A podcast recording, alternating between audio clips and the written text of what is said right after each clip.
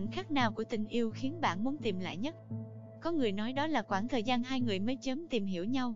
Chỉ một cái liếc nhìn thôi cũng khiến trái tim đập loạn nhịp, có thể tưởng tượng ngay đến viễn cảnh ngôi nhà và những đứa trẻ. Cái thời còn ai thẹn, ngại ngùng mỗi khi gặp mặt, rồi thì đỏ mặt tỉa tay trong lần đầu chạm tay, hay cảm giác tim muốn rơi luôn ra khỏi lồng ngực. Khi trao nhau nụ hôn đầu tiên sau một khoảng thời gian tình trong như đã, mặt ngoài còn e.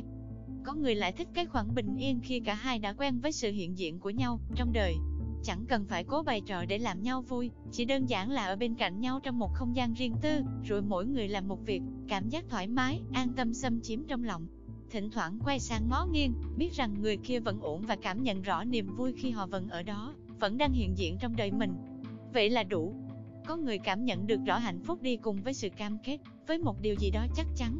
Khi cùng người mình yêu vun đắp cho một thứ gì đó lâu dài, sau một thời gian gắn bó, có lúc yêu đến phát điên nhưng cũng có khi giận rỗi, cãi cọ không thèm nhìn đến mặt nhau để rồi nhận ra không thể thiếu nhau trong cuộc đời. Cảm giác khi nghĩ về một ai đó là nghĩ đến hai từ về nhà. Có người sẽ muốn ghi nhớ những phút ái ân cuộn trào như ngọn lửa cháy hừng hực. Khi mà cả thế giới ngoài kia dù có sập xuống cũng mặc kệ, chỉ có hai ta. Những giây phút không định kiến, không xét đoán, không mệt mỏi lo âu, không còn khoảng cách, chỉ hai cỡ thể quyện vào nhau, hai như một. Khi đi qua một mối tình, thỉnh thoảng, tôi để bộ não mình vận hành như một cỗ máy thời gian. Tôi đi tua lại những chuyện cũ như một thước phim trong đầu, để thấy rằng mình đã từng trải qua những điều thật đẹp, đã có khoảng thời gian hạnh phúc đến thế. Đổ vỡ có buồn không? Có. Có thấy xứng đáng không? Có. Có sợ tình yêu không? Không. Ngẫm lại rồi tự hỏi, liệu trên đời này có chuyện gì đem lại cho ta nhiều cảm xúc hơn là tình yêu? Vậy thì sẵn sàng chưa?